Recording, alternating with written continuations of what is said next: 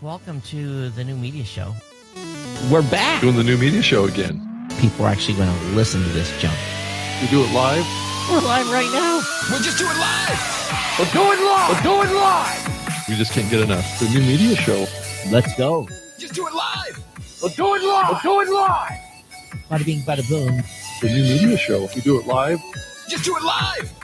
We're doing live. We're doing live. We're doing live. The new media show. I'm like Adam Curry, and you're more like John C. Dvorak. I think I am Adam Curry, and you're the old curmudgeon. We do it live. Doing the new media show again. The new media show. Technology. We make it sound so special. Hey, we're back with the Well, new Rob, media here we show. go. Yeah. Go ahead, Todd. Sorry, I jumped right in there thinking I was supposed to go, but uh, I'm bandwidth limited, so sometimes it's going to be gargled. But here we are. We're uh, back with the new media show. Uh, a week off because Rob was out in LA. We'll talk about that later. But most important, let's talk with Tom because he's short on time and he's out in London. And uh, Tom, how did how's been the first day of the show and out there in uh, It's been good. It's been good, Rob. Todd, nice to nice to be on with you guys tonight here in London and uh, and today where you are um, on the other side of the pond. Um, it's been a great day. Um, we're at the end of day one, um, the first full day here at the podcast show in London uh, this year. It's been it's been fantastic. We've had just over three thousand people through the door for today. Um, we've had and about 200 speakers, uh, 100 sessions, um, lots of networking going on. There's been a real buzz. It's been really good. I'm tired now. I'm ready for. I need to. I need to rest my weary bones, ready for day two. But it's been brilliant. There's a networking party going on at the minute, um, and even the sun came out for us in London, which is a rare treat. yeah, that, that is terrific. I know I was out there um, last spring for your first event, and I was Yeah. very impressed by by the professionalism of the event and how many people were turning out, and and just the caliber of of uh, your sponsors and the, your speakers and stuff. I know that the YouTube folks were out there in force last year, and I don't know if they're out there in force this year. Um, but yeah, why don't you tell us about kind of the scope of the support that you're getting for Yeah. this event? It's been, it's yeah, it's been amazing to be honest. We launched it, but the first one that you came to last year, you know, we we looked to launch it in 2020, and and we know what happened there with COVID, so we pushed it back, and we ended up doing the first one last year.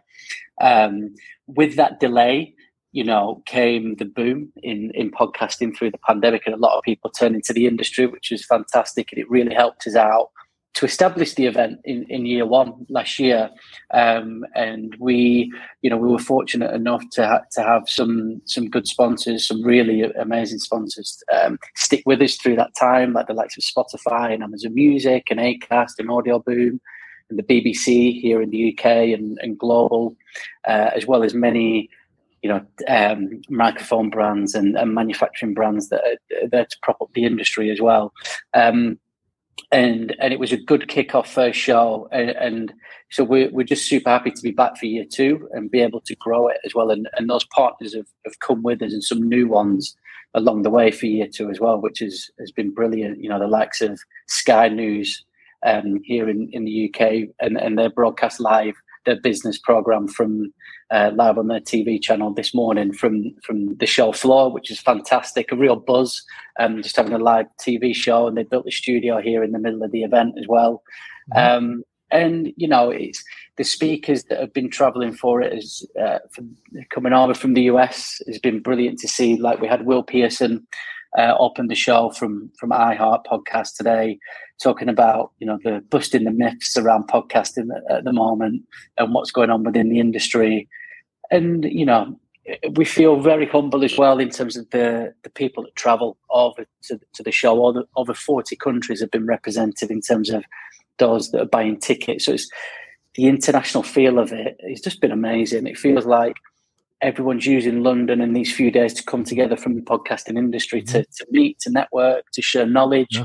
to do business. Yeah, it's been it's been a good day.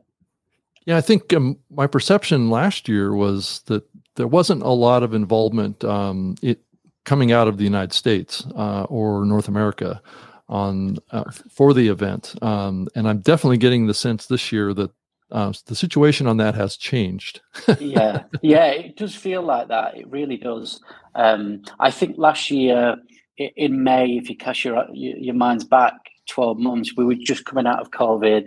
People were still a little bit nervous to, to travel mm-hmm. around that time as well. Yeah. Um, those that did make it over, uh, and we had a good turnout last year.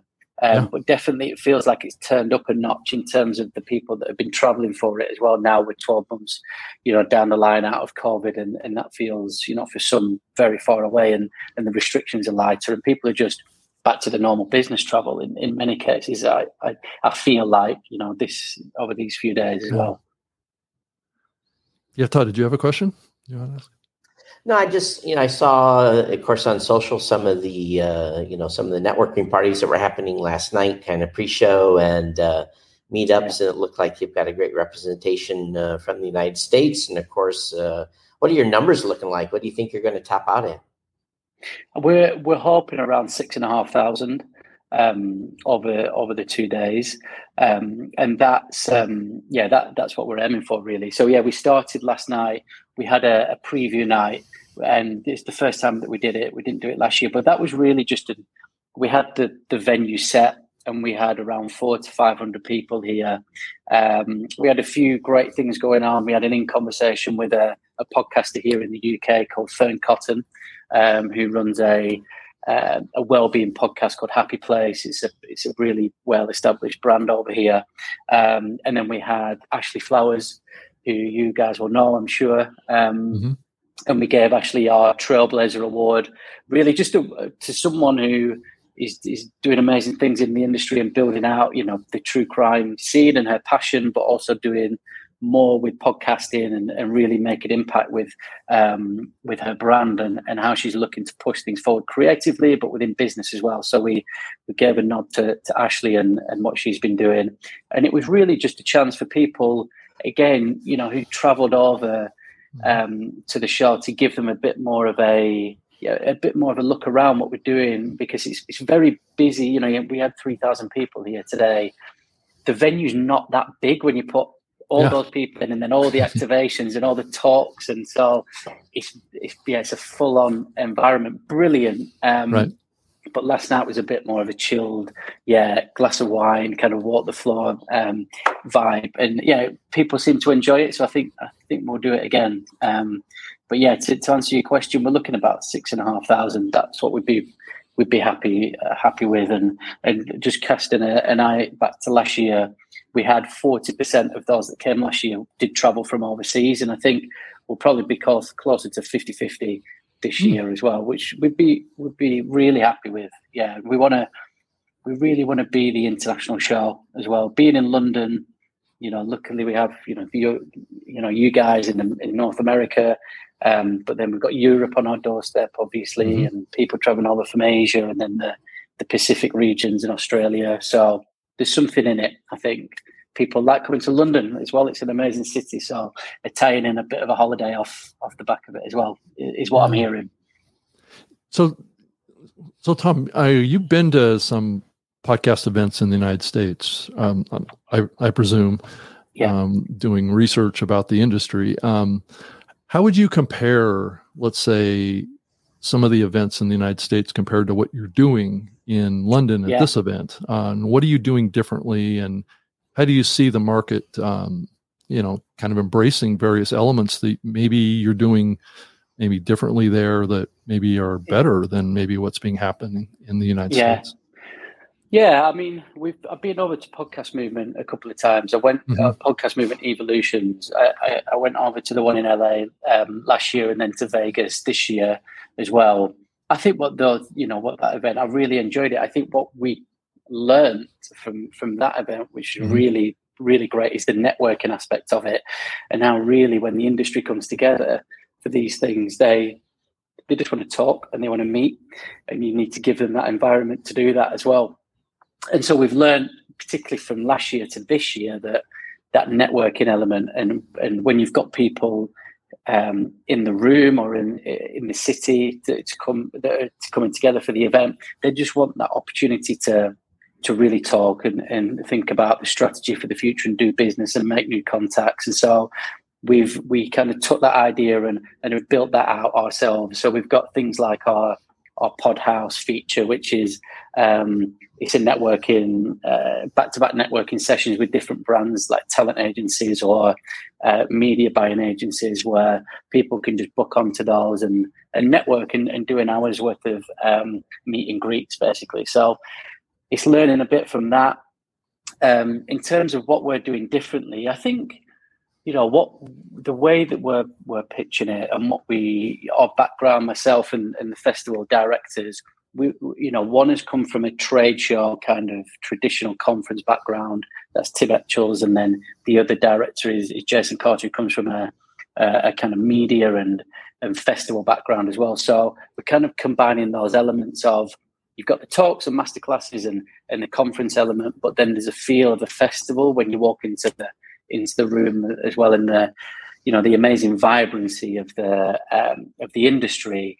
We want to yeah we want to create that and so you get a feel of you know there's music playing when you walk in and it just feels a bit like a music festival as well in terms of that respect of the of the buzz around mm-hmm. it so yeah, yeah, that's kind of what we're, we're trying to create and it's kind of another event that I've been to in this in the states which I, I really love is South by Southwest mm-hmm. um, in my previous uh, job before doing this role, I worked at the BBC for for a good number of years, and, and, we were lucky enough to travel over to South by for you know five or six times. And you know, I don't know if you guys have been or you know, uh, yeah, you I've been, you know, yeah, I've been Sixth many Street. times. Yeah. That I mean, that feeling of Sixth Street, and oh yeah, uh, uh, we want we we have a live show side of what we do here. So in mm-hmm. the evenings during the week of the festival, um, we run yeah live podcasts around London, um, and the, the region or area where we do the show is, is called Angel in Islington uh, in London, and the street that we've got. I'm not going to say it's like six streets. That's just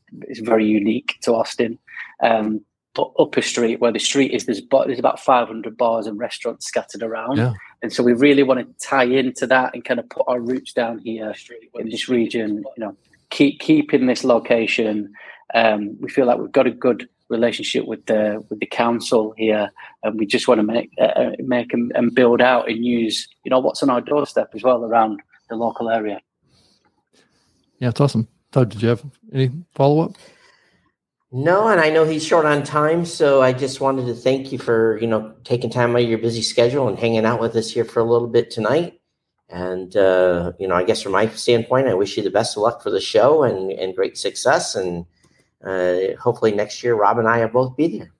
Right. Oh, 100%. No, we'd, of course, we'd love to have you over. I know, Rob, you know, you coming out last year, it was, you know, it was great to see you here. Yeah. So, no, I think you were in the middle of a couple of other um, yeah. conferences. We were yeah. I had right to go to yeah. I had to go to um, Podfest um, yeah. the next day, so I yeah. I wasn't actually able to attend both days. I was only there for the first day. Yeah. So yeah, yeah, no, we were we were really pleased to see you over here for it. Yeah, it was great, and you're always welcome back. And we you know, you never know where, where things might lead. Oh, you know, know, we may come exactly. over to the US and, and, oh, and expand, that's, you know. That's an interesting little bit of news.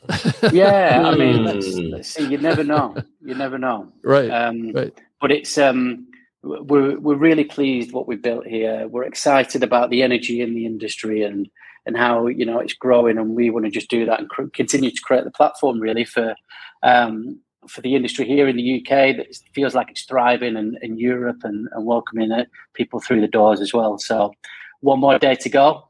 Um, yeah, and then we'll look forward to 2024. So the two things that I one thing I wanted to ask you too is what, how do you think podcasting is doing in Europe right now? Do you think that it's it's still growing on the listening side really fast? Uh, what's the content kind of environment for podcasting over there right now? Is it is the content side still healthy and are people yeah. still investing in new programs?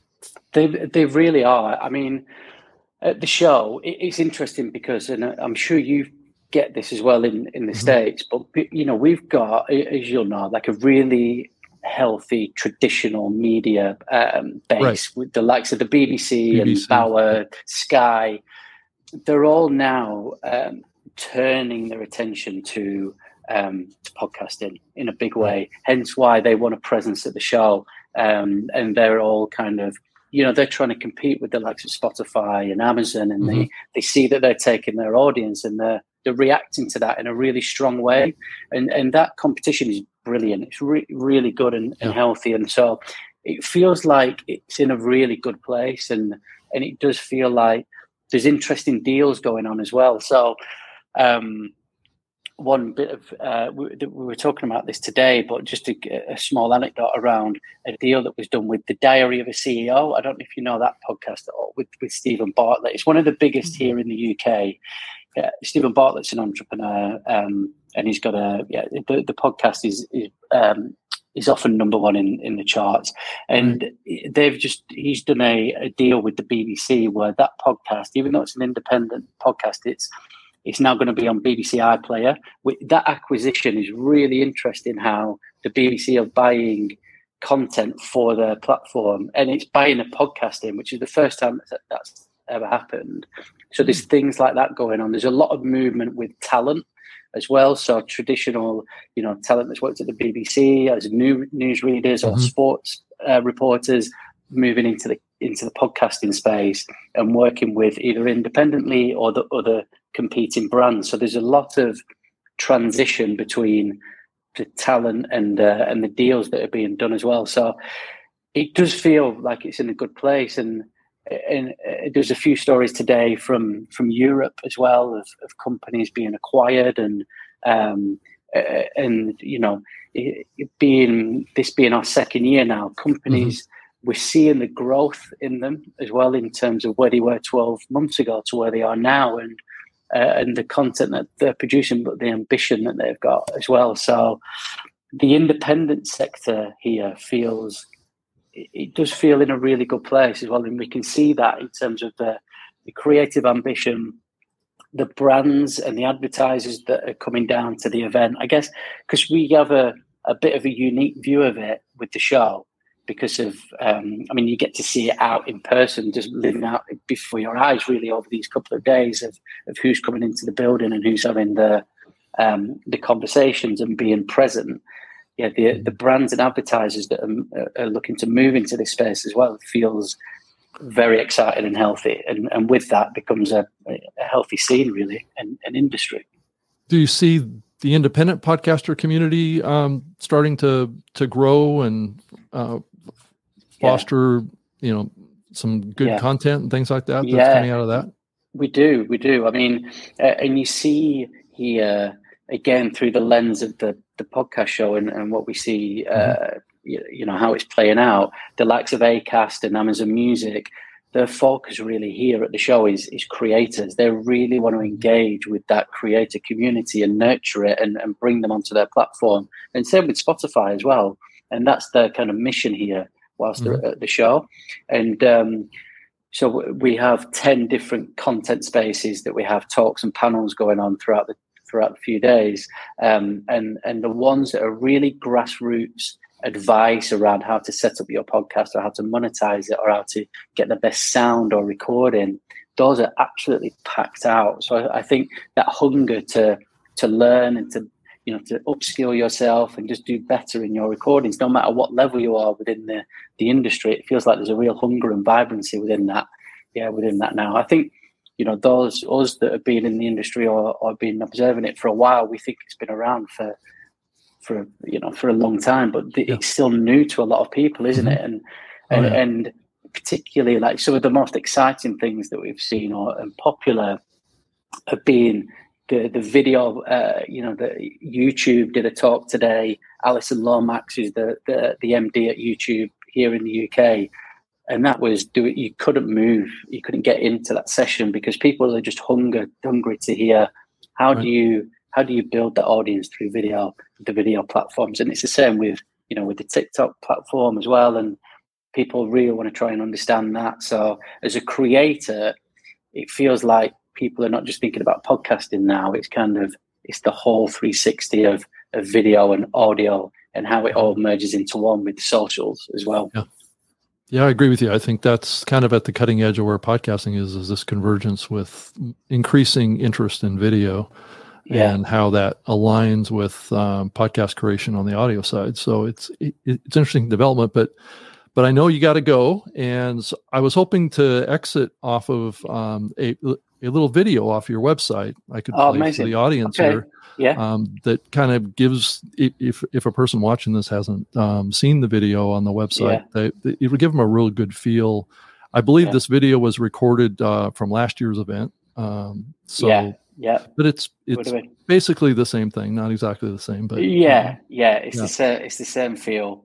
Okay. Um, it's been great talking to you. Thanks for having me on. It's yeah, well, yeah, well, thank you, Tom. I appreciate your your your time away from the event. I'm sure there's social good. stuff going on you got to get back to. So yeah. I'll I'll head Thank you out. so but much. Hope to see you down at the show. Um, Yeah. Next year. Thank. Thanks so much. yeah, and I don't know that we said this at the beginning, but Tom is the director of content for the event, so he's he was the one that kind of led the the all the sessions and getting all that pulled together. So it's great Yeah. that you were able to pull away to come on and talk. to Yeah. us. No. My pleasure. Really good to ta- chat to you. Thanks so much, guys. Thanks, sir. All right. Thanks. Thanks. Bye. Bye. Bye. Bye. So Todd, I was going to play this this video really quick, and Yeah, go uh, ahead. Then then we can uh, get back to our our our little talk segment as well. I'm not sure okay. which. Uh, let's see, which one should I click on? This one will probably work. Let's see here, Todd. Can you see it? Okay. Yeah, I can see it. It's not full screen, but it's even bigger. The Podcast Show 2023 at the Business Design Centre, London. 15,000 people. By day, the biggest international festival for the business of podcasting, welcoming the industry's global leaders alongside the most recognizable names and thousands of podcast creators, all under one roof right in the heart of London. Expect hundreds of panels and sessions, exhibitors, keynotes, live broadcasts, and very special guests. By night, the podcast show goes live to thousands of fans with a festival of 30 live shows across London. The Podcast Show 2023 partners include Amazon Music, Wondery, Acast, Audioboom, BBC Sounds, Global, Sony Music Entertainment, and Audible. The Podcast Show for the creators, the industry, and podcast fans. The 24th and 25th of May. you're you're very brave in play, playing that, Rob. because uh, I will guarantee that'll guarantee that'll get me a YouTube copyright strike.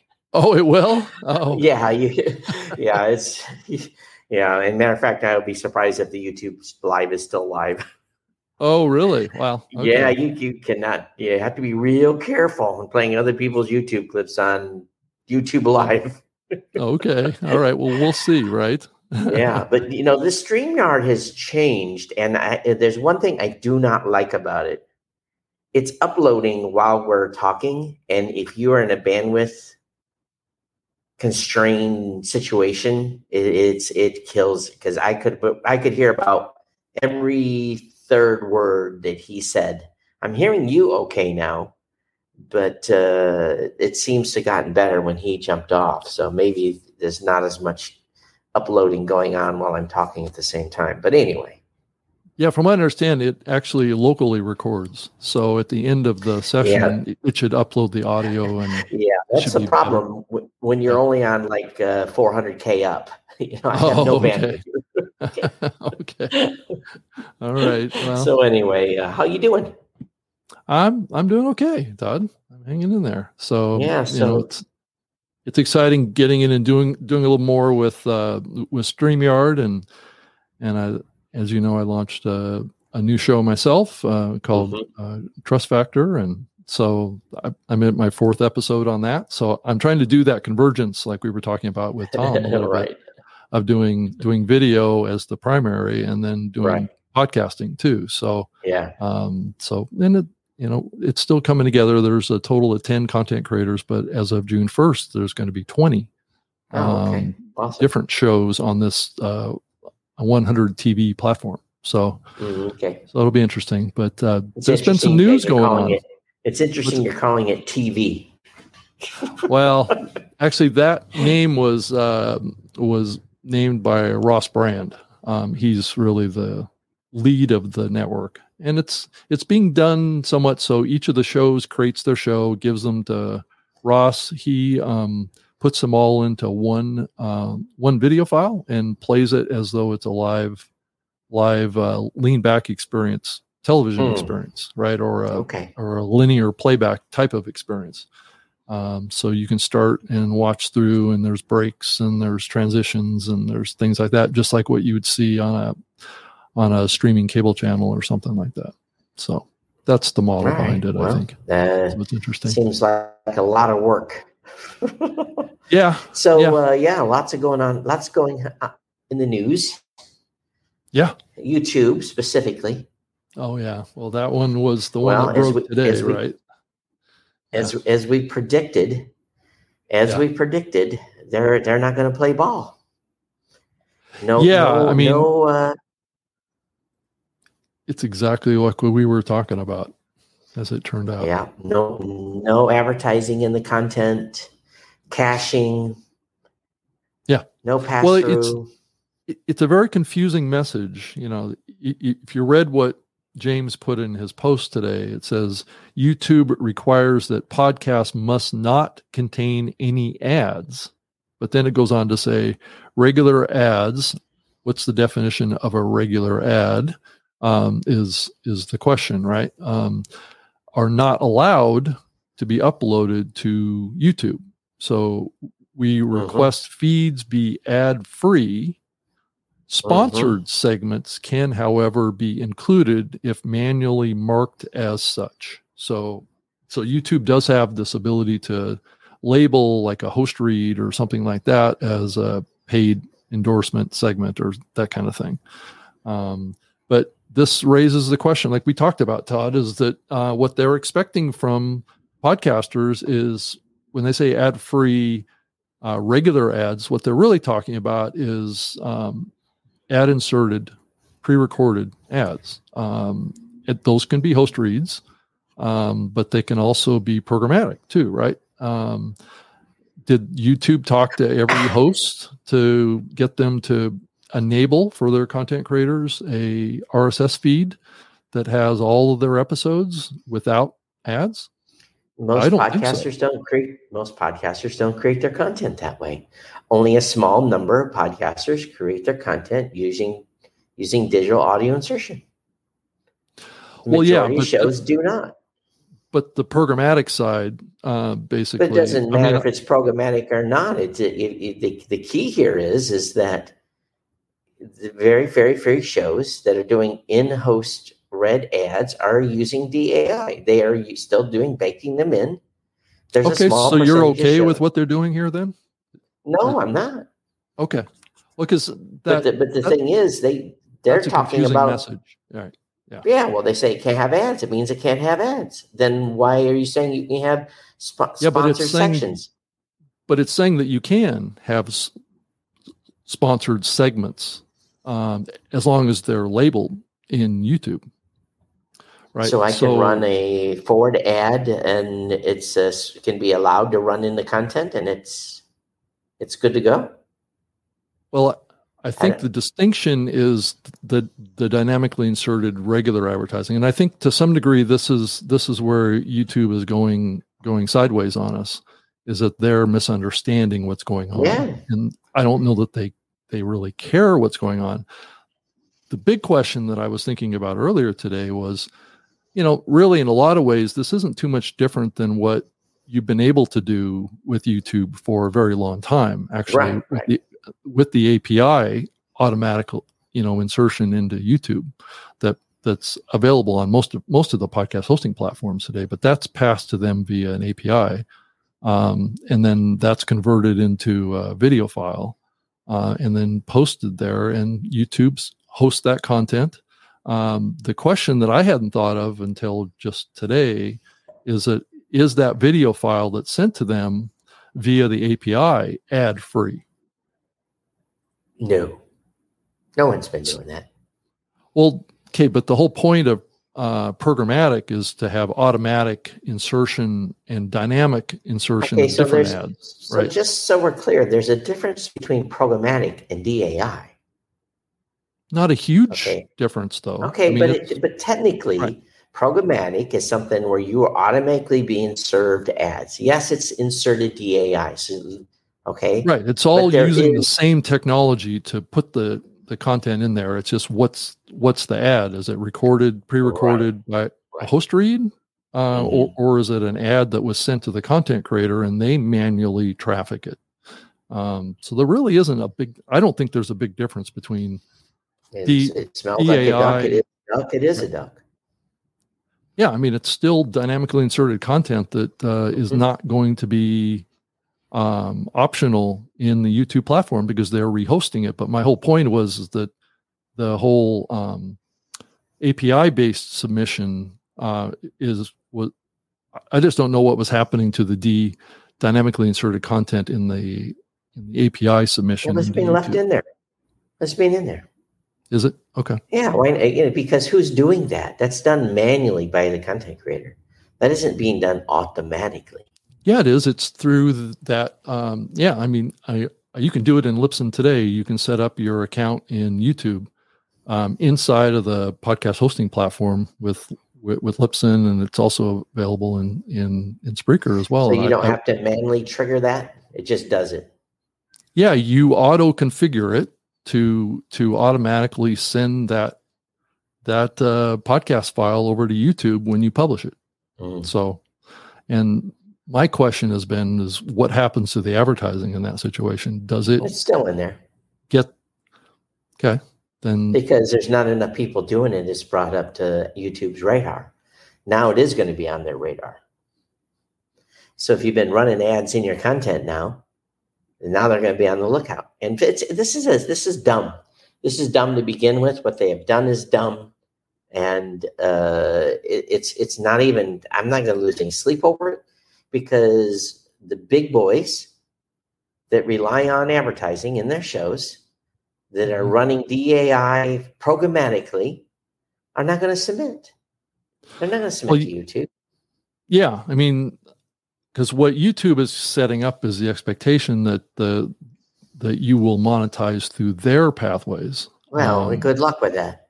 You got to be. You got to have the four thousand listing hours per year to uh, to do that. Yeah, well, I mean, yeah, they didn't clarify that, so I, I don't know what they're what they've come down on on that side yet. I think that is yet to to be fully fully deployed. But what's different about this really is that they're they're enabling you as a podcaster to submit your RSS feed directly to them versus having to do it through an API connection with your podcast host. Is that's what I see as the difference here, um, and and that if they didn't talk, I mean, Todd, did did you talk to YouTube Nope. about this? Nope. Nope. Nope. Okay, so they're they're setting up a situation, and I know that they didn't talk to the hosting platforms that I was working for. Um, they're setting up a, a situation where people are going to be submitting RSS feeds to them that have dynamically inserted content in them, um, and they will capture a snapshot of that, which could include, you know, anywhere from two to to four or five um, ad inserted ads in there that will forever be in the content. Well, um, that's up to the podcaster to understand that. And I'm not going to make a gateway to submit to YouTube. Yeah, or a separate RSS feed that No. has has episodes that are ad free.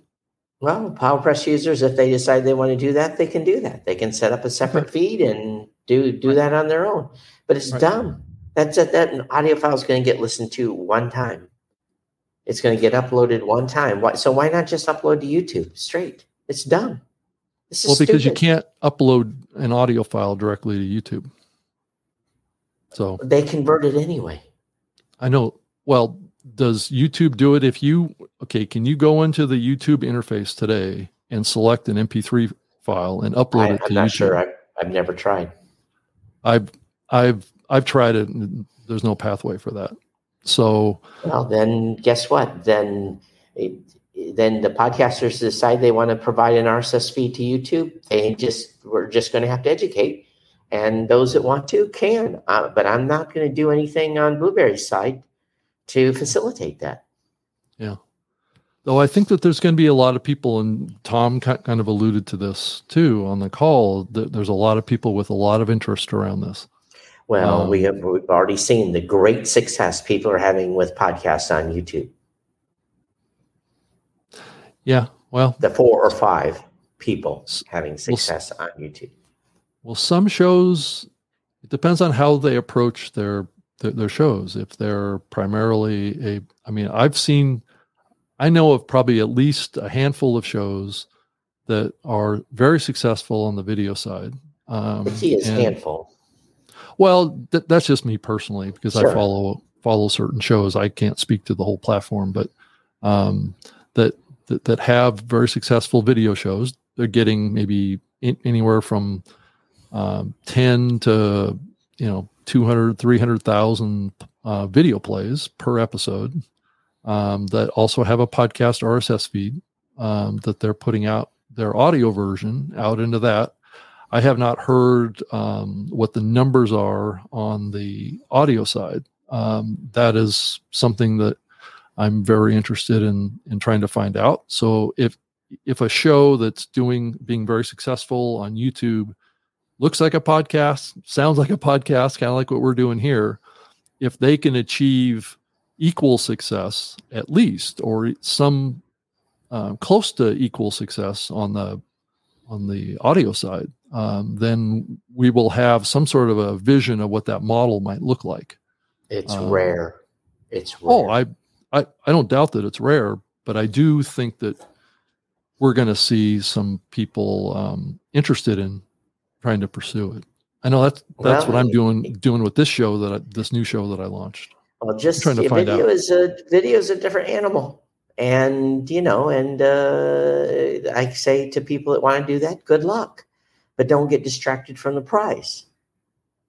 Don't get Yeah. distracted from you know from what is the potential, and don't, also don't get pissed off when you get deplatformed off YouTube. Well, when you say the wrong thing. That's a whole other discussion. Just like what you were saying about me playing that that promo for an event, right? Which shouldn't trigger any kind of a takedown if the algorithm has any intelligence around it at all.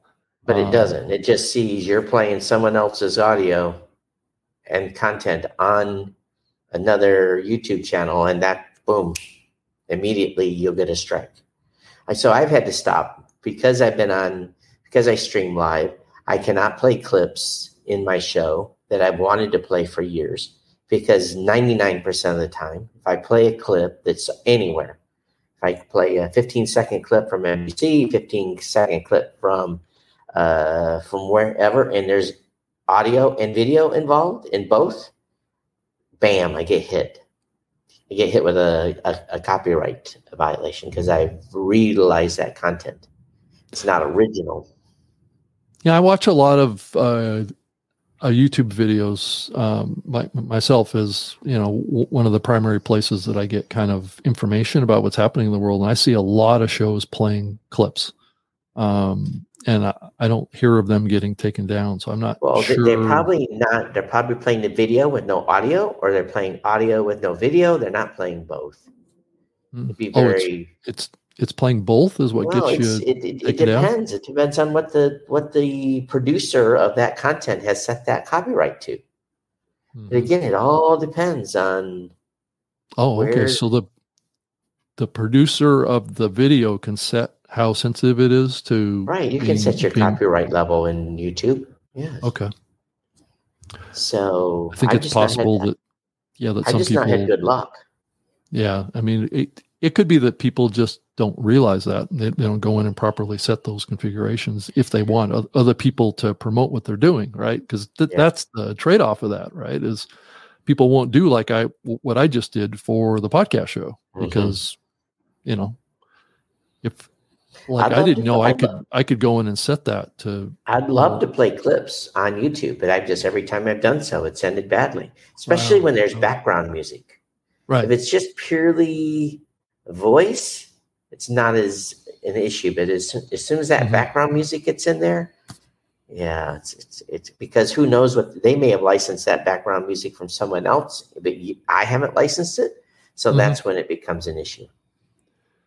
So do you ever uh, have you ever thought about trying to put your your show out on a platform like a Rumble? It could be another destination. I don't care. It's it is what it is. Yeah, because I think I've maybe mentioned this on the show before, but I do know some some shows. A friend of mine is doing a show out of Portugal. That's um, he does he streams half of his show on YouTube, and then he Mhm, turns off YouTube and streams the rest of the show on Rumble. Right. So he Yeah, can I- section off the content. Um, but I don't necessarily have content that needs to be sectioned. So, Yeah, but you might, I Todd. I know that you have uh, thoughts but my- and but I don't mean, go are you- political. Yeah, but are you feeling like you're you're holding back or you're censoring yourself? No, not at all. Not at all. Okay. No. Yeah, 'cause I think No. that's that's the real danger of this, right? Is is feeling like you're you're censoring what you can talk about on your show This, based this on. is why we do this is why we do podcasting is we we're not censored. Well, yeah. Um, I think we did talk about in the last episode that uh, that there is a growing um, kind of interest in moderation in podcasting, and Well, good luck so hopefully, right. And I think we talked about that in the last episode. Um, so if you want to hear more about that um, Yeah. at, a, at a deep level, go back and listen to the last episode that we did. We talked extensively about uh, content moderation coming to podcasting, um, at least around the advertising side um, currently. So talk a little bit about the uh, your your attendance at Outlier. How was it? Um, well, to set expectations, that event is a fairly small event. I would I would put it on the scale of like a pod camp per se. Mhm. Um, you know, you know, a few hundred people and lots of great, great speakers and and people that are you know like Danny Pena was there and he was on a panel with, with me as well. I mean, he lived right in that Burbank area. Um, so so you know, so we had some great um, sessions that were talking a lot about you know AI technology and things like that. So um, from a content perspective and and venue, it was a very unusual venue. It was actually a production studio Hmm. um, that actually had a um, a very very nice uh, podcast uh, recording studio built into it. Um, but also they do a lot of a lot of video productions there as well. Being close to Burbank and stuff like that, that's a that, that's a hot area for for video productions. But um, yeah, it was a lot of fun. I I enjoyed it a lot. Um, so so I heard that the next one, uh, the next Outlier conference is going to be in Salt Lake City. So, and then next year it'll be in the following year it'll be in Toronto. So that's the next time frame for that. And then, well, there's podcast movement coming up Sure. uh, in in August. So you know, I think we're all going to be there. We'll probably wind up doing this show live there as well. But I did uh, submit a session um, outside of the the show. I, I haven't heard anything from that team yet. Um, yeah, I I haven't. know s- if- I did not actually submit a submission for for podcast movement. So oh, you didn't? Okay. no, I did not this time. So so what do you think of the the news that Spotify is going to start using AI to create host reads? Well, the most inauthentic thing you could possibly do.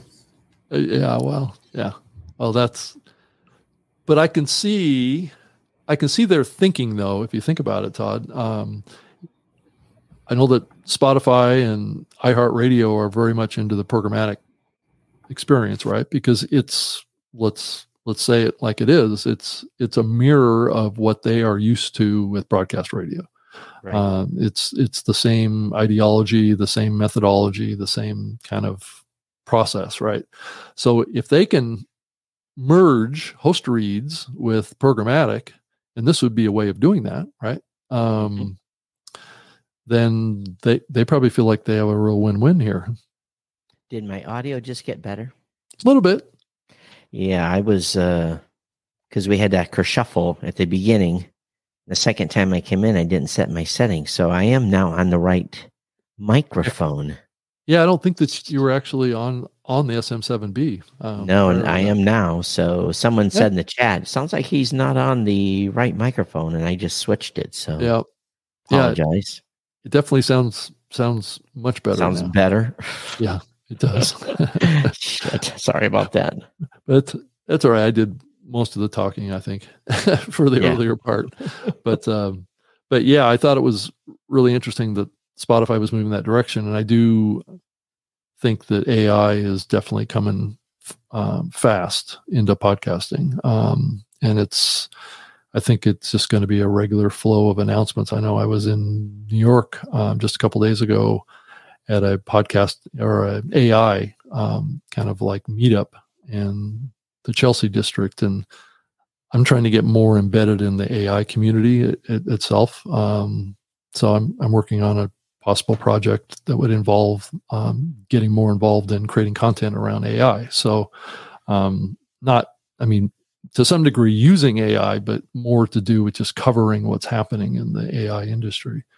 Um, Well, so so we're running a uh, a big survey for Blubrry customers right now, Right. and uh, the initial leanings on the survey is that a lot of podcasters are very skeptical. They're very scared. They're concerned about uh, quality. Uh, yeah, there's a whole host of of issues um, where individuals are, are pretty concerned. So uh, we'll see where the survey results end up. But uh, I think a lot of podcasters have an extreme amount of skepticism right now, um, and and utilizing it uh, for for show production because it's making them making them creatively lazy.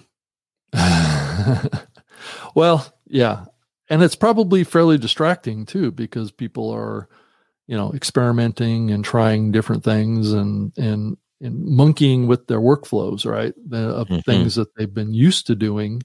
Um, and they're thinking that they can save time or there's some benefit to, because everybody's a buzz about AI technology that somehow it's going, it's something that they have to embrace because if they don't, they're going to get left behind or they're not going to be able to be as good or something like that, which I don't know that is really a true statement right now that, you know, embracing AI technology is going to somehow make your podcast dramatically better. I don't know that that is something that. No, I don't. It's not. It, and and I think what it's going to do, and the one thing that uh, I've found, you know, we made a a deal. Well, not a deal, but we partnered up with a company called Memento, and um, they basically, I, I think it's a great social promotion tool.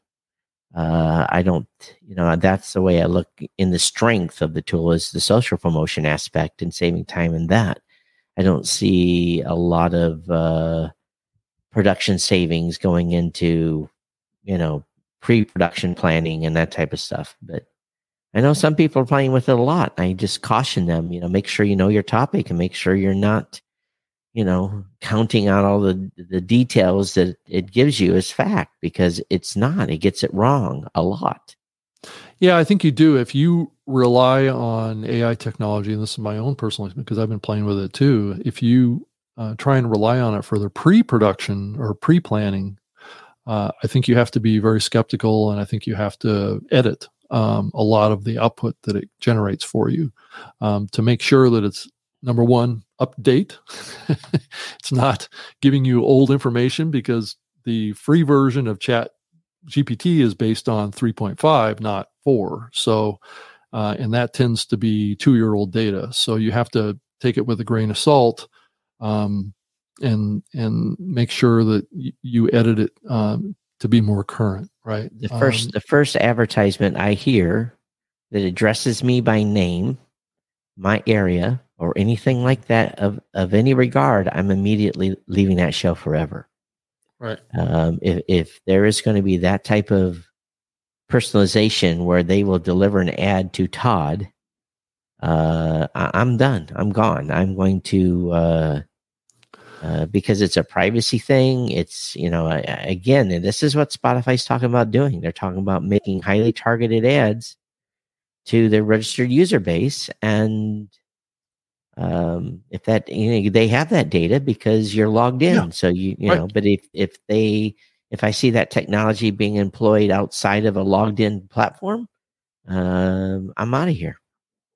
Yeah, if it's doing it outside of a login platform, I, I would agree with you, Todd. I think that there's some red flags there around around privacy. So you have to wonder, you know, they are doing some external mapping of your IP address um, to to get that done, and that comes with some significant compromises to your your privacy. And, and, and all you have to do is do something wrong one time to a EU citizen, Yeah. and uh, you know you face a billion dollar fine, just like uh, it just happened a few days ago with uh, Facebook. Yeah. Yeah. So I guess uh, YouTube also added um, uh, the podcast tab to the YouTube TV experience now. So Hmm. so I guess uh, podcasts have now you know migrated across the whole platform. So again, it's about video. It's not about audio. It's a video Right. play. So for those that are not interested in doing video, then don't get too excited about this YouTube thing. Yeah, I think you just you know you just have to keep in mind that uh, YouTube has, as far as I can tell, and from what my conversations with them, they are not embracing audio. Generally, Of course. Right? What they're doing is they're everything that they do is a video. right, So the- right, right. if they're taking audio from your RSS feed, they are converting it into a video file, Mhm. and that's how they're delivering it because their whole infrastructure is HLS and Right. and and it's e- though HLS can deliver audio, um, it's it's their infrastructure is built only for video. So that's what they're going to push people into, and and that's that's the experience that we're going to expect. And and uh, I don't know, I haven't talked to any of the big media companies about their embrace of what's happening with YouTube right now with this RSS feed thing, but my guess would be is that quite a few of them are very um, skeptical of it um, and not able to really embrace it if they're taking advantage of programmatic advertising. Because as far as I know, none of the podcast hosts are enabling ad-free RSS feeds. Now, maybe Libsyn might have that ability with their custom RSS feeds per destination. They might Zach have that says- ability. Zach says, "Is this a podcast about podcast? Two podcasts on a podcast talking about podcast? Uh, yes. yes, this is a podcast about podcast. But I think that the conversation is is definitely on this show, and it has been for the history of the show has been much broader than just podcasting. Um, Right. But you know, podcasting has kind of always been the undertow because that's that's kind of Todd and I's experience base. So that's that's why we talk about these topics. But video has always been a big part of this um, this conversation around podcasting. So you know, both Todd and I go way back in this medium, back in the day when video was probably 30 percent of the podcasting market. Um, that was before YouTube, so Right. or before YouTube had a significant stake in this conversation. They, there were whole media companies, venture funded media companies that were formed just to create video podcasts, and that's distributed video via RSS. Um, and you know, and we and I've been doing videos since more than ten Yeah. years. that's the same with this show, right? You know, because of the you know just trying to see what works, what doesn't, playing around, and uh, you know there was ulterior motives for doing video in the early days. Uh, no, Zach, we never shake things up with a prank call or karaoke. Uh, we do not do that on the show. So uh, there are plenty of pod YouTube channels that do karaoke and plenty that do prank calls. We are not that right no it's not our our format um though i felt like we did some of that todd back when back when we were simulcasting on clubhouse um Oh yeah, that that was the stupidest thing we ever did. well we had to play with it a little bit i'm actually i'm getting invited back in there again because they've Why waste time? well because It's a dead end. It's a dead platform. uh not what i'm seeing in there there's the last time that i was in there had 300 people in a, a session talking and i was the guest talking about podcasting All right. Well, so, so i wouldn't say it's dead one. That's where the things are happening now. what's that Twitter Spaces are where things are happening Oh. now. Yeah, well, th- thanks to Elon, right? And then I did do a session on Fireside the uh, about a week and a half ago, two weeks ago. blasphemy! Blasphemy! Yeah, and and that was put out as a as a uh, podcast on Libsyn. So, oh, blasphemy using Fireside. I, uh, yeah, right. Mark Cuban strikes again, right? Yeah. Um, but anyway, so I- I've been just playing around and trying to learn as much as I can about um, kind of innovations in this podcasting medium as video and AI and all the stuff kind of converge on the medium because it does seem like that there's a heightened interest, Todd, in these topics, and I saw it clearly at the the Outlier event uh, as well. Uh, everybody was a buzz about you know what, what was happening with with video. Uh, I just keep hearing it more and more. So I don't know.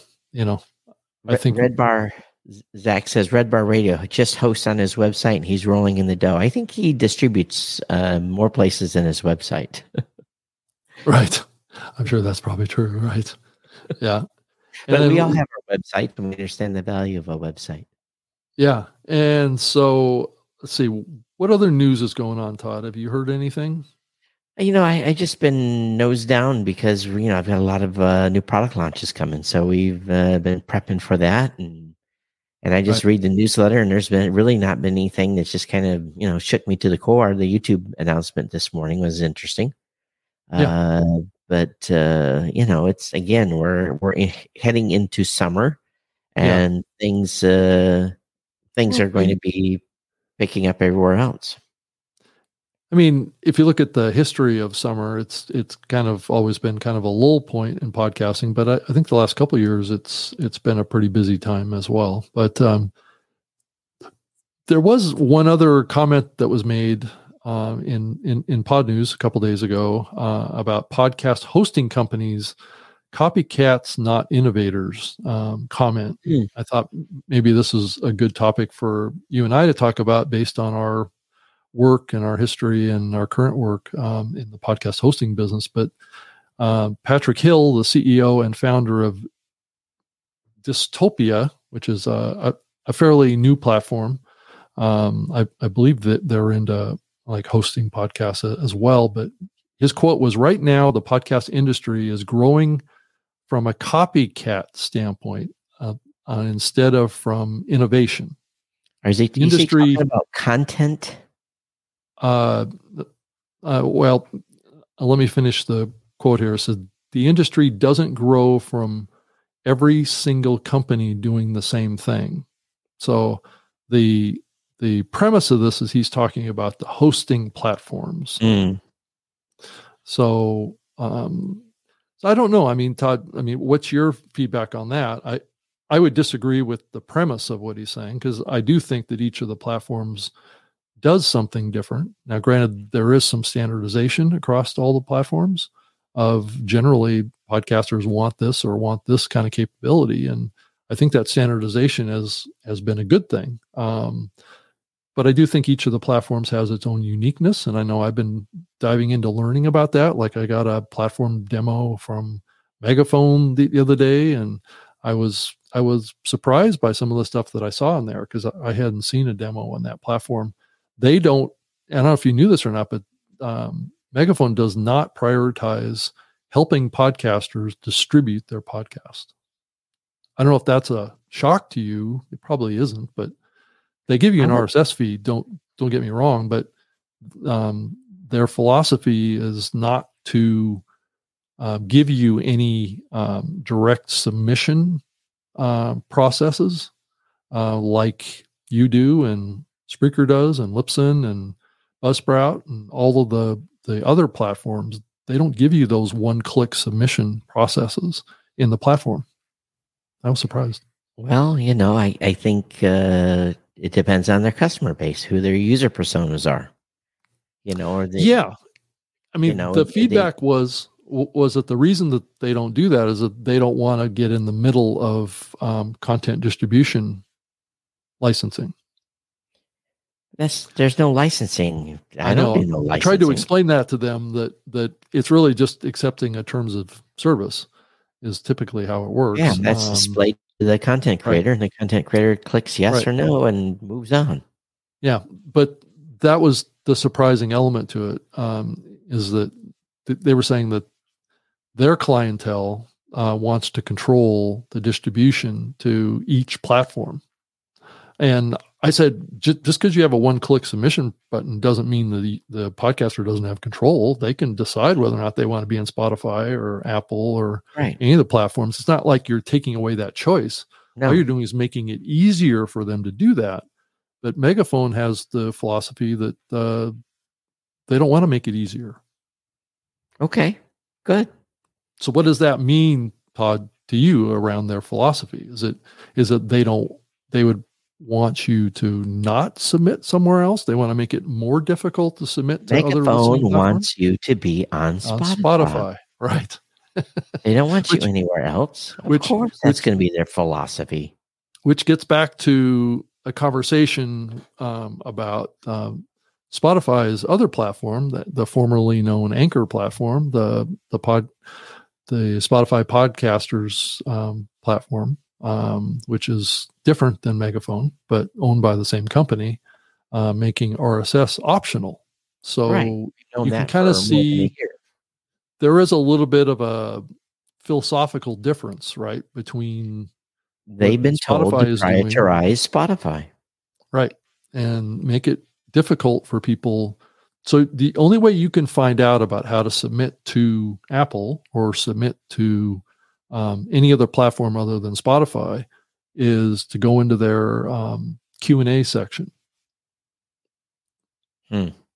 So you, you have to literally search for how do i get into you know out um, to overcast right? How do i submit to apple?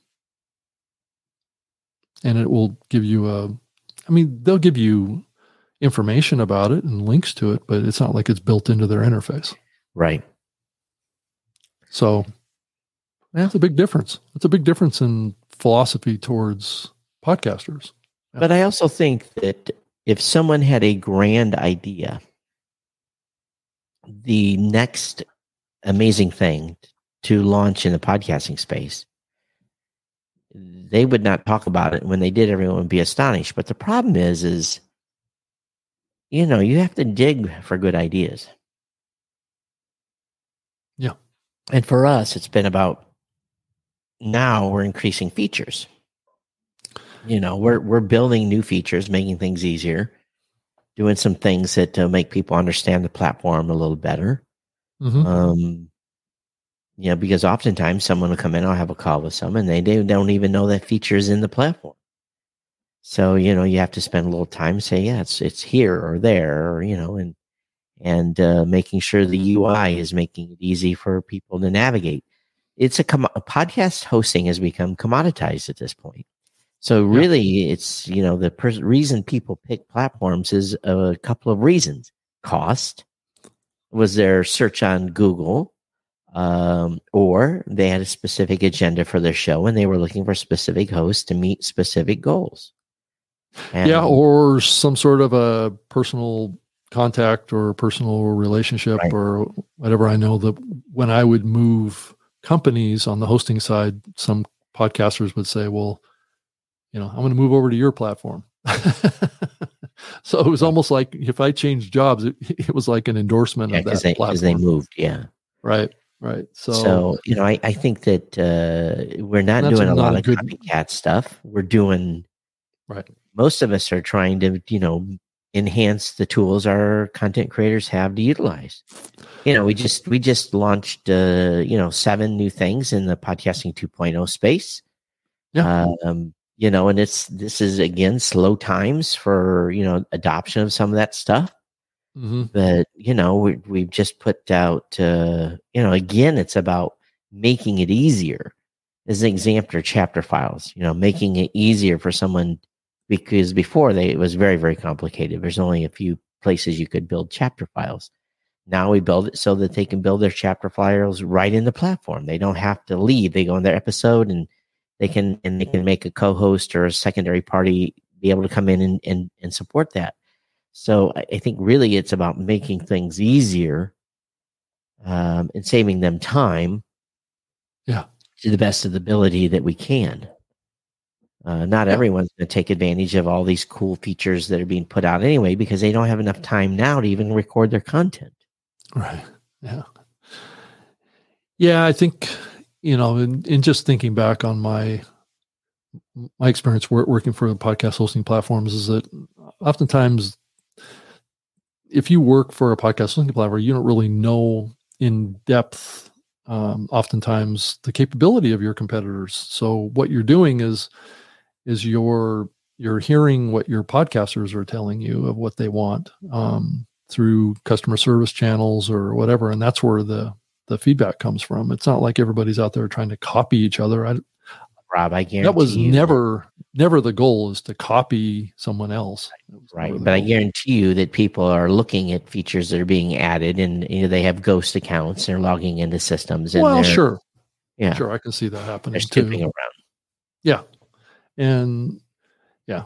And but every platform kind of has its own unique approach based on the the the staffing and the philosophy of its leadership. Um, I clearly saw that in my experience over being at uh, working for three hosting platforms. is They're very different um, in their philosophy towards building a tool. So True. it's um, but I thought it was interesting to to kind of move on to another topic. Uh, the Audacy folks um, who own Cadence 13, Pineapple Street Studios, uh, Podcorn, Moonbeam, which I think is kind of like a dead platform, but um, has is going to be delisted from the stock market.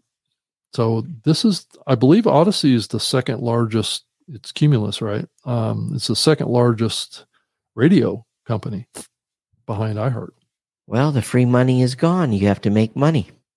And, uh, you know, if you need money and you're going out on the street, you're not getting good deals. You're not raising rounds. Uh, you're not able to continue to invest. You have to have a solid business model that is actually putting more money in the bank than it's taking out. So Yeah. when you're losing more money than you're earning, then you, you know, you, you, or even just staying even, you lose your status on NASDAQ or New York Stock Exchange. And guess what? Happened to Libsyn. They got removed because of all kinds of crazy business. So it wasn't because Well- of revenue. It was just you know bad accounting. Yeah, So the opinion, situation was a was a unique one um, from the standpoint they they self delisted themselves. It wasn't being forced on them by the by the. well, Rob, they were already on the pink sheet, so they they were essentially delisted already. well, if you're a shareholder, Todd, you, you probably don't necessarily have that view necessarily because you can't trade your stock right now, right? So right. Yeah, I, ha- um, I've, I've publicly said before I have Libsyn, some Libsyn stock. I have a few few shares here and there. yeah, So Yeah. you know, um, but it's nothing significant. yeah. I made I made money on their previous CEOs' shenanigans. So right. Yeah. Yeah. I don't, I don't have any shares of Libsyn. I got cashed out when I left. So um, it was just one of those things that I didn't feel a need to hold on to it. so, but anyway, so I guess if you invested um, $200 in Audacy this time last year, it'd only be worth 10 bucks now. Uh, that's that's a that's a painful one right there. Yeah. So But that's what the stock market's about. You win some, you lose some, and some you really lose some. Yep. You know, so that's that's kind of how it works. So, Todd, are you seeing um, continuing interest from from investors in podcasting space? I, I keep Yeah. hearing about it too.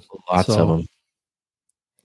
It's interesting that that dichotomy of of um, companies, large companies, kind of delisting themselves, struggling financially, all this stuff, and then you see these- a bunch of investors wanting to come into the medium or do they're not, something. they're right? not they're not coming in at 10 times uh that you know Well- 10 times uh you know they're coming in like one times ebitda you know that's what they're coming in at. Well, you know, so so they're they're shopping could- deals you could turn them as kind of you know this is a little bit of a derogatory term but vulture capitalists is that what you're oh no no you know there's some of them they come and say hey well you know we'll take the company off your hands but we want you to continue to work you know we'll, we'll, Oh. we'll cash you out and uh you, you just uh you know you just be uh you just work an for us now. employee right yeah right. be an employee yep yeah and make sure you keep on making money or you probably won't be an employee too long Yeah. So I, I, there's lots of those deals out there, lots and lots and lots of them. So, how do you think, uh, Todd, as you look out based on what you're seeing with um, with the Blubrry platform, um, are you seeing rough times, rougher times in the next uh, six to twelve months? Um, we are putting more in the door than we're l- losing. Okay, good. Okay. Um, but it's, you know, it's not huge new numbers. So it's, you know, we're, we're, uh, we're doing okay. I can't complain. Uh, you know, the, it's not like we're losing money. It's, you know, the money's, but we're not putting, uh, you know, we're not putting another million dollars on the, on the books this year either. So it's, it's, you know, it's one of those situations where the economy right now, there's going to be, if, if people haven't uh, done their homework and haven't put in good controls, they may be in trouble. Um, I think the podcasting space still is pretty flat. Mhm. You know, and, and here's the challenge too. Well, Everyone's oh my God, well, look how many new shows such and such platforms getting. Well, you look at their loss numbers too. And um, you know, it's it doesn't mean if you're adding 400 or 500 or 1000 new customers a month, if only two of them or 10 of them stay, it means nothing. Yeah, have you seen um, churn, um, pod feeding, th- those kind of things, kind of, I- Our churn kind of has always accelerate been, a little bit? No, our churn has always been historically incredible because of the simple fact our customers are different. Our They've customers have skin in the game. No, no, they have Right. skin in the game. They have their own websites. They have their own businesses. They have, you know, there's a certain number that don't. But again, our business is different. We have people that have long staking needs to have content for their business to continue to grow. Yeah, I can see churn, that if- it's really, really low. Yeah, I can see that, um, especially from the standpoint of if they have WordPress sites, Right, right? right. Um, that they're they're doing other things. Yeah, Obviously, else they wouldn't have a WordPress site. Um, that's right. So that does put them in a little bit of a different position than someone that just like goes into, you know, a, a company podcasters for Spotify thing. Um, right. Yeah. Right. Well, Yeah. matter of fact, there's a discussion that's happening right now on the podcast index. Should they? They're almost to the point where they are going to stop allowing anchor shows to be, or the equivalent of anchor shows, to be submitted anymore because the it's just this bloodbath of of continued try and die. Oh, so you're saying that if a podcast is created on a free hosting platform, um, oh, it's it's got it's probably has, in my opinion, probably has a 95, 96, 97 percent chance of failure. right. because there's no skin in the game. Have nothing to lose. Oh, I'll just come back to that later. It's not costing me anything. And they never come back. For someone that's spending twelve or twenty dollars a month, well, then it's on back in their mind. Maybe I should do this. Maybe I should get going. It's costing me money, hmm and people are not arbitrarily just throwing money out on the floor right now. People are being very careful of the money they spend, and rightfully so. You've seen the cost of groceries lately? Yeah. So, you know, it's uh and power and everything else. There is a lot of, I hear people talking about, you know, what what's happening with the inflation, uh, right? Um, Wow, it's I've insane. heard- well, I've heard that what has happened, uh, it, it, at least if you analyze the actual data, is that um, inflation isn't rising anymore, but it's it's already. I mean, prices have jumped right o- over the last six Sure. months. Yeah, prices have months. jumped, and they're staying there. Is what's Yeah. happening. And it's, It's- not going backwards. Well, not yet anyway, but but what's not happening is it's not going up as fast, right? As it Mhm. was 6 months ago, which Yep. which doesn't make it easier on anybody. It just means that the the economy is not um, inflating into oblivion, right? Um, Mhm. We're not going to have to use wheelbarrow trucks um, to to dump money to buy a loaf of bread. So Well, it could happen. It happened in Vietnam. The Fed keeps printing money. It could happen. That's why the uh, in Vietnam. That's why they use dollars when you go to buy something now. But the question is, how long do we stay the primary currency if they keep printing money like they have been? So, but that's a whole Well- different conversation. But Yeah, yeah, or if we even maintain having printed currency, I think Yeah, that's well, up in the air right now too. well, you know, American people revolt. They'll never allow digital currency to become the norm. It would be stupid to allow the government that much insight into our lives. Yeah, yeah, I I think most people would agree with that. They're going to try. We'll see how they do. are going to try. yeah, um, yeah, I think that's that that's that's been pretty clear. But um, Well, one thing's for sure, we have not been lit and live today. I apologize because I shut down the audio stream because my audio getting on this end was. It's been good here the last hour, but I don't know what the very beginning. I could hardly understand anyone. oh, So, uh, but anyway, if you're listening, have you been listening to this show on demand? Uh, don't forget to use a podcast app at uh, podcastapps.com. And uh, feel free to boost the show or read the boost on the next episode. But Yeah. But I don't know. I guess it's an interesting time in the podcasting space now. Uh, you know, we've got t- um, team members at uh, ATD this week out in San Diego oh yeah, and uh, you know they're they're messaging back the traffic's been good and lots of good uh, yeah. Did you hear that conversations. uh, the She Podcast Live um, got in the the in person event got canceled. Um, so, so it's a virtual en- event now but, but did you see the statement that was put out uh, by Elsie. about how companies are not supporting? Yeah, I saw that from Elsie. Right. Yeah. If you're going to have a five star event, you have to have five star attendance. In other words, you have to have a number of bodies. I think, and, and this I see this in not just She Podcast, but I see this again and again and again. Uh, We want to support these groups. We want to. Right. And the challenge is the sponsorship levels are so high, Well, and the the number of attendees. well, and the choice of venues probably didn't didn't help them in this particular situation. It's a very expensive hotel. Very expensive. Um, I've stayed at that hotel. It's four hundred dollars a night. I don't know how they thought that people were going to be able to afford that. So Um, you know, and I understand they want to do a great event. I have, uh, you know, I love them too. That uh, and Sure. I just, but I think we, ha- if you want to do a successful podcasting event, and you're going to have less than 500 people at it, you need to downscale to a to a a smaller venue.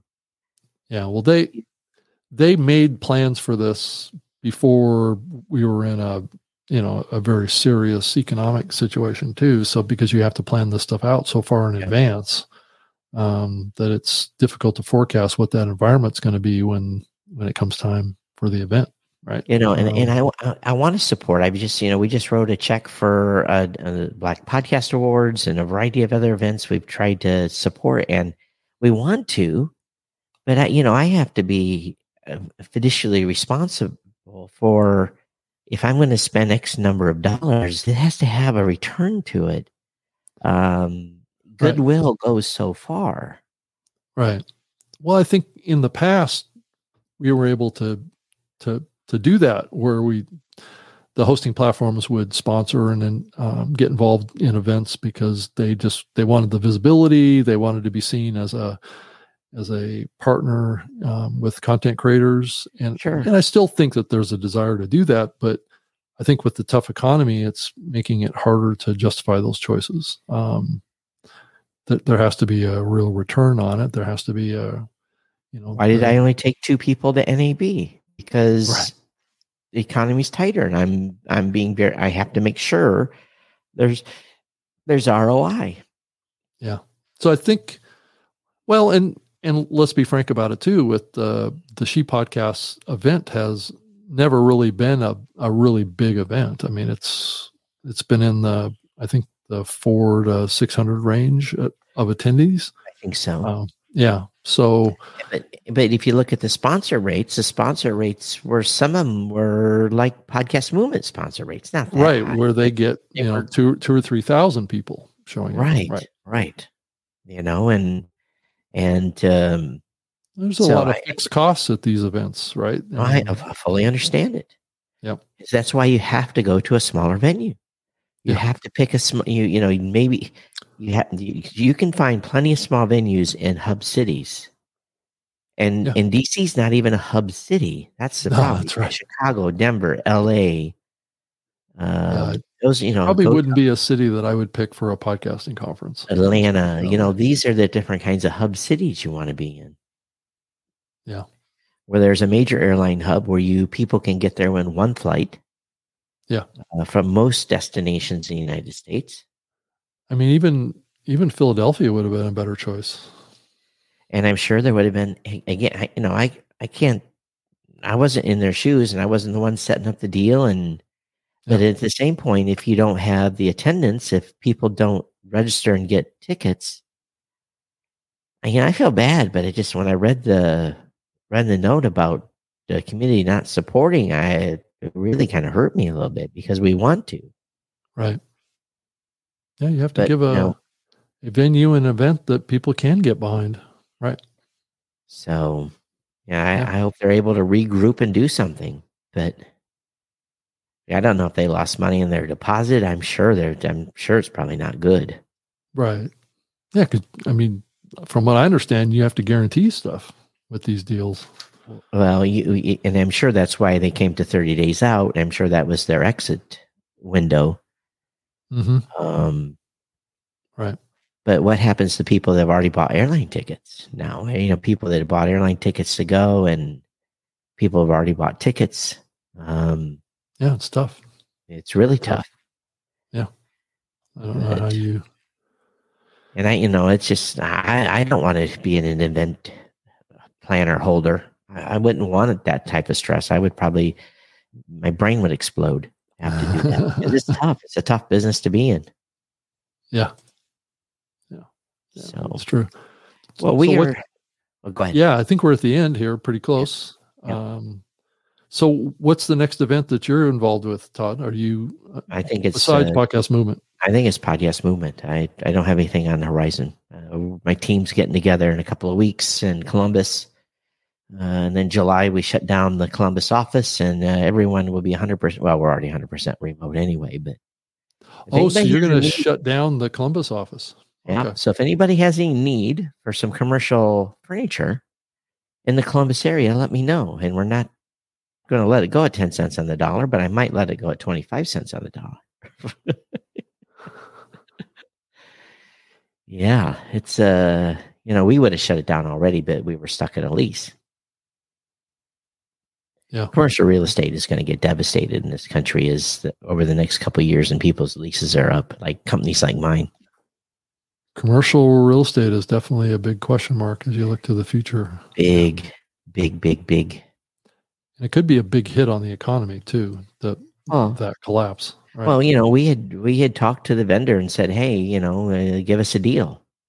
You know, you you know what's happening. Everyone's leaving your building, and they they didn't they didn't you know they they would rather have it set empty than to have a reduced rent rate. Hey Todd, I just noticed uh, just in the last couple of minutes here, I noticed a quote in it from the CEO of Spotify, Daniel Ek, um, s- spoke.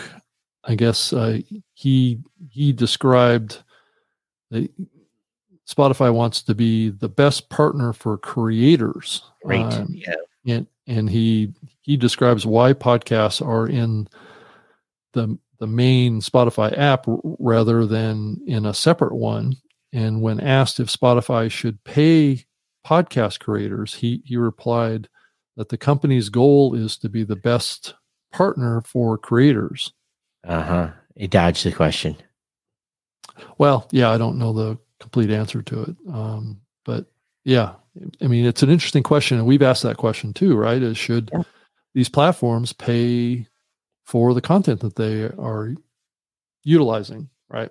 Um, should there Well, be they a don't, pay, they don't pay music artists through their you know hardly anything anyway. So you think podcasters are going to get paid anything? Come on. And they ha- and they're protected. Yeah. But I think at one point we talked about that too. Should Right. should the podcasters kind of almost Revolt. you know, well, just come together and and create you know a a, a licensing Yeah. scheme with the, all these all these distributors um, that Mhm. are that are benefiting from the content without having to to pay anything for it. Yeah. So That's a story for another day. We're we're at time. we are okay. All All right, right, Todd. everybody. Hey, so uh, if you are listening to the show, newmediashow.com, follow or subscribe to the podcast. I believe we will be back here next week at 3 p.m. Eastern, uh, newmediashow.com forward slash live. And uh, we're restreaming everywhere today. I think we're restreaming to the most locations we've ever restreamed to. Right, But- we're on on all of my accounts, all my social accounts, as well And- as all of the ones that you have. It's so we're so we're uh, we're whammy today.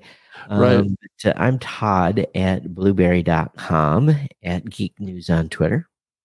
and I'm on Twitter as well at Rob Greenlee. And uh, you, you can also find this show on on Twitter as well um, at NMS Podcast. Uh, and that's actually you can watch the the live stream of this over there as well. Um, but jump over there and follow us on on Twitter as well, and then I can also be found at um, Rob Greenlee as well under my personal name and and thank you so much for for spending time with us today. I appreciate it, Todd. So are we back next week, Todd, or are you We're back. We're back, Okay. and you're you're streaming again. So okay? Okay, so we'll do the same thing next week too. absolutely.